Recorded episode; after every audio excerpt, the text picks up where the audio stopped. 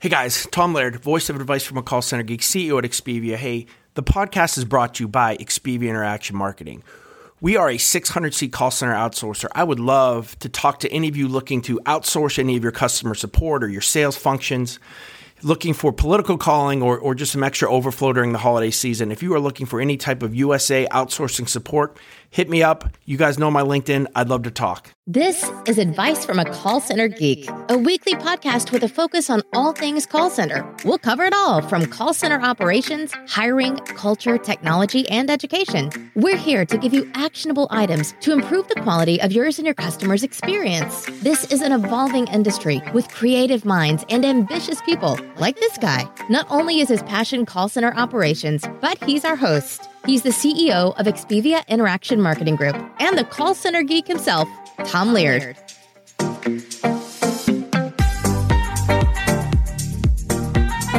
What is up, everybody? Welcome back to another episode of Advice from a Call Center Geek. My name is Tom Laird. I am the CEO here at Expivia. Expivia is a 600 seat call center outsourcer located here in uh, northwestern PA. Hope everybody is doing well. Want to uh, attack this first uh, first day. It's a Tuesday as I record this, right after Memorial Day. So it is June 1st, 2021. And what better way to get the week started after the long Memorial Day weekend than, uh, let's do a podcast. Let's talk about some stuff that I've been putting some notes together over the weekend. Um, and I want to talk about your quality monitoring in your call center. Um, you know, what is quality monitoring? And I know we, we've kind of touched on this on some other episodes, but I want to kind of give you 10 steps to, to master your, your call center quality and, and, and things to really look on to improve. So again, this is a huge piece of, of where I know a lot of you guys are at. I've had a lot of questions come in too, even on software, right? From, from QMA software and QA software of, you know, what tools, how should we score calls, those types of things. So it's really cool to see that, you know, I don't know, it, I'm we're getting away a little bit, at least from the questions coming into me on, you know, how do we push these things to self service? How do we save money in our call center? And I'm starting to see kind of a, a resurgence, I think, in quality, which is which is pretty cool. Um, and and hopefully that's industry wide. I mean, obviously, I just have a kind of a small snapshot, but still, I think it's it's kind of relative to to where things are at.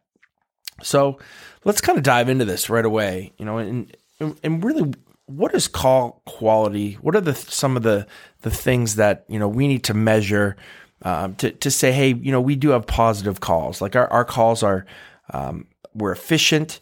We're getting the customer what they need. They're getting a good experience, right? It's not just the customer experience, but really, you know, to have a, a quality call, right? We got to hit a bunch of different KPIs because it's got to be efficient for the organization. Uh, we have to be able to to quote unquote make money or or you know n- not spend a ton of time and a ton of money on calls uh, depending on our culture right? Uh, but still we need to make sure that we're, we're check marking the things that the customer wants. So again i think you know the the elements that lead to success and a lot of this is is probably self-explanatory but i think it, it bears to mind you know some of these things to make sure that we understand you know what we're trying to measure when we're talking about really high quality calls. So number one is nothing to do with the actual rep but it's short wait times right? It's very difficult to have quality calls and to give your reps even a chance if you're not staffed appropriately, right? So short wait times are, are really important. You know, you, you guys always hear me talk about the tone is the message, right? And I think that that resonates really, really, really heavy in, into all of this. So proper tone of voice is huge. And again, it's, it's not really what you say, it's how you say it. And that needs to be educated with all your reps, you know, through and through their, their training process you know, skilled or active listening is really important, um, especially with reps that hear the same things over and over and over, right? So, you know, maybe there is, you know, the, the top five or six things that come in and that's 70% of your calls. So they just, a lot of times reps will just assume what the issue is and, and kind of tone the, the customer out when sometimes there's, or a lot of times there's, there's some nuance to everybody's call. So, you know, to really to be active listening, it's a skill um, making sure that we understand, you know, what's what's the it, real issue, and not just kind of assuming it. Um, appropriate speaking speed, I think, is is important, right? And this goes to you know whether it's the the different places of the country, um, whether it is uh, somebody who's maybe you know, and I don't want to stereotype, but, you know, maybe they're a little bit older or, you know, need you to explain a little bit more. And, and not every customer is the same. I guess that's the bottom line with this without me maybe getting into trouble. But just kind of understanding where the customer's coming from, what what type of individual are you are you speaking with, and making sure that you know your voice and the tone and the things that you're talking to them kind of resonates, you know, well with them using the right language for your culture or for the culture of the customer that you're maybe for us being a BPO that we're answering calls for, right? So, you know, if if you have a you're a high end retailer that kind of caters to, you know, skateboarders and teens, you're probably going to have a different tone than if you're dealing with a Fortune 100 bank, right? And I think that that's something that we all miss upon in some of the I don't want to say cooler call centers or cooler customers or cooler companies kind of get that, right? So there is a, a language, right, that matches the culture of your customer. And I think that needs to be really relayed to the reps too of, of what they can say. Can they say, no, cool, cool, that's awesome? Or can they say, yes, ma'am, no, ma'am, right? How is that language of the customer, the language of the culture of your organization being transferred to those reps? And that's a big, kind of a big deal. Um, and a lot of times we, we all fall kind of short of, of doing some of those things. I think, you know, demonstrating emotional intelligence is, is really, really important and, and really understanding where the customer is coming from and maybe reading between the lines, right? Right. And, and the really high end reps can kind of do that. And, you know, with that, they can, they can ask pointed questions where they, they kind of know maybe where the customer's going. Uh, maybe there's something that's embarrassing, or there's something that maybe the customer is is kind of hiding um, that they want to make sure that they we try to get out, and, and you kind of understand that that emotional IQ with it. And you know, I, I, think we just need to to manage the the customer expectations as well, right? So understand that you know there's there's going to be certain customers that um, you're not going to be able to help, um, but understanding you know the doing the best we possibly can with with every call is is is something that you know we all talk about. It's very difficult to do, um, but I, I, think that you know making sure that we're not uh, over promising, um, especially when it comes to you know our customer service or things that we have, is is really important. So. I, I think if you kind of tie all those in, that's a, a nice snapshot of, of what will give you real high quality calls in your call center. If, if you're doing a lot of these different things in training, especially if you're educating the proper tone, if you're educating active listening and skilled listening, if you're talking about the appropriate speech patterns and speed of speech, and also using kind of the right cultural language, um, I think is is a really huge way that you can kind of build a lot of rapport with with customers, um, and and and kind of I don't know build that trust with the brand um, that that you have their best interest, that the customer's best interest at heart. So having said that, let's talk about, you know, 10 steps that I think you, we can, I don't want to say master call quality monitoring, uh, but can definitely get you on the right path. Some of these are tools and, and things that we can purchase. Other of these are, you know, t- kind of tactics and processes that, that we can do. So here, here's kind of 10 steps to master, you know, call quality monitoring. Um, and number one, and some of you guys are going to probably turn this off right now, but don't. Just let me get through number one. Is is invest in speech analytics. I know I'm a, I am the biggest speech analytics person ever. Um, I don't think it's very expensive. I think it's a and it's an invaluable tool for your call center. Um, and I don't even care if you're using it to to track trending keywords, but just to get sentiment scores on your agents and on your customers, I think is is a huge piece of of today's um, monitoring.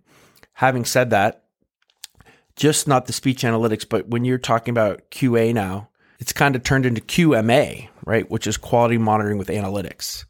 And these new tools that most of the cloud providers have and the analytics platforms have allow you to take your scoring to a whole different level, right? So you're not just trying to kind of find that needle in a haystack of a rep maybe doing something wrong or, or a coaching opportunity, but really putting things in so that the, the computer, the system, the platform is listening for, for a ton of different things. Um, and then scoring things appropriately as well. So it's not just, you know, the human being, but it's kind of the, the tie in with the, the human and the machine.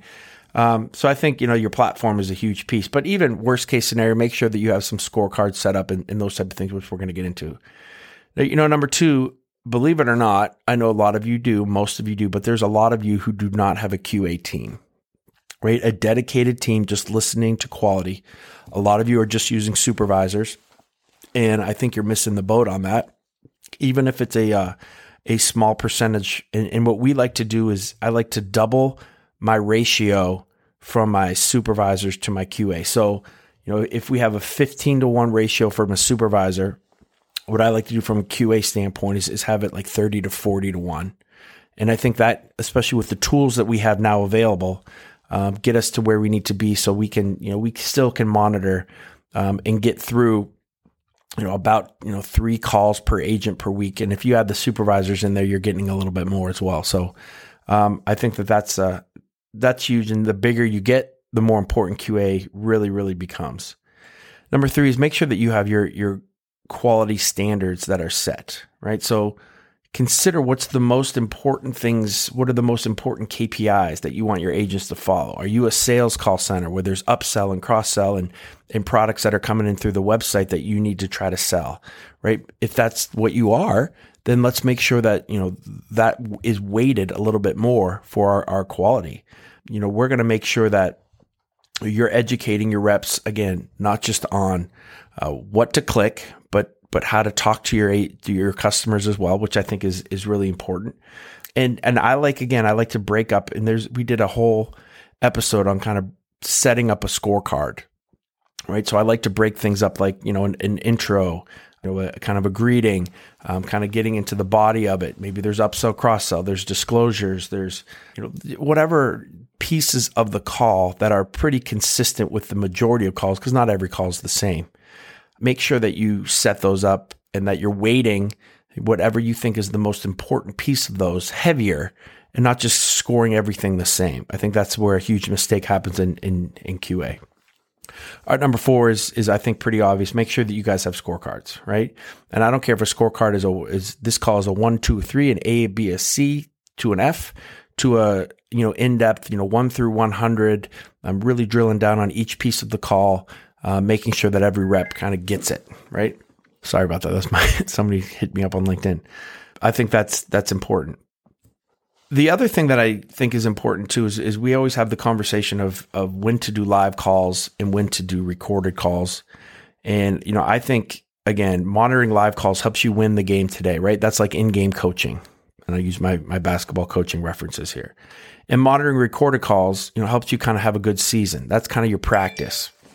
I think you know that's that's a really important kind of dichotomy or, or ways to utilize both of them. So you know if it's important, I think it's more important to be listening to real time calls, right? And then if you are spotting trends with reps or, or some trends with your calls, to go back and listen to recorded calls um, from that aspect. If you had, if I had to choose, I'm choosing live calls over recorded calls all day, every day.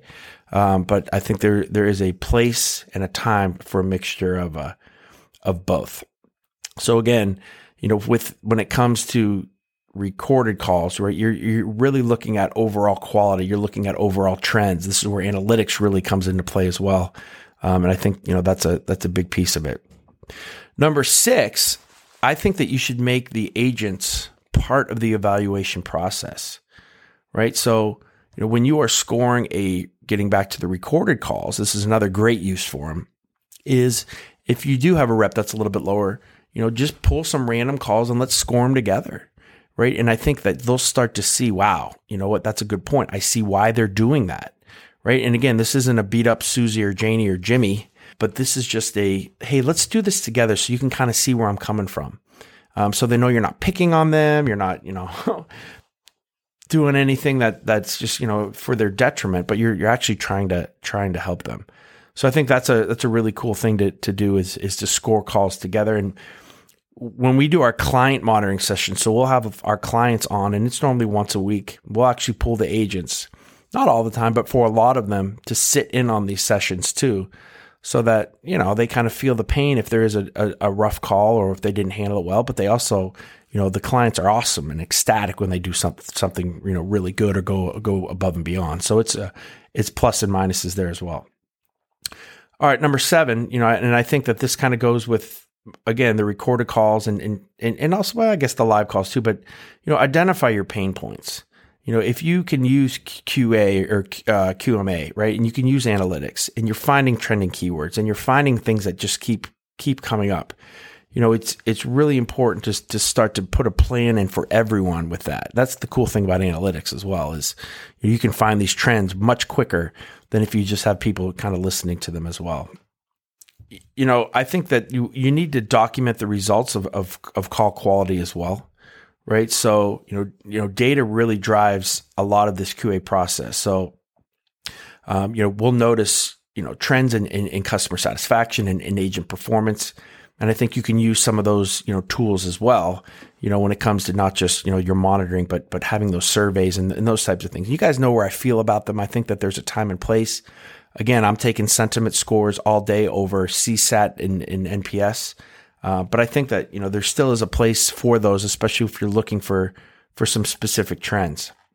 Also, I like to use QA as a as a management teaching tool, right? So we try to rotate our management trainees into the QA area, and they do a, a two week or a three week stint in there where they're just listening and monitoring and going through the QA manager's kind of process so that they really get good at it and understand kind of the process of, of how that all works. And you know, I think that there's a there's a way that you know you learn so much by doing, and and that's a huge piece. So instead of just saying, "Hey, look, supervisor Janie," or I keep using that name, but you know, monitor these calls and tell me what you think. To actually train them, to have them go through a process, especially with us, it's really cool because it's different clients, right? So we'll have retail clients and financial services clients and tech support and you know, uh, upsell, cross sell, and, and, just hardcore customer service. And so all these different types of channels that they're learning um, and, and, seeing the nuances to each program. And I think that that really can benefit your your management team as well when they do go out on the floor and they they start to manage. And then the other thing is, I, I think you need to commit to to regular call quality monitoring, right? So you know, we try to say we try to score at least three calls per agent per week. Um, some for some of you that might be super low. For some of you, that might be super high. But I think you need to at least start to benchmark everybody at, at three calls and, and, and come up with reasonable conclusions on all of them. Make sure that you have a that scoring system in place so that you can see trends with your agents as well. So you know who's kind of struggling, who needs a little bit more, uh, who needs a little bit more love as well. So those are, I think, ten things to to kind of hopefully help you with your your quality monitoring, um, at least get you to think down that path of, of what are some things that are important in our organization and how can we maybe change or nuance some of those things, uh, things as well. So again, thank you guys very much. It's June 1st. It's almost summertime. Uh, we just had our mask mandate here in Pennsylvania totally done as of today.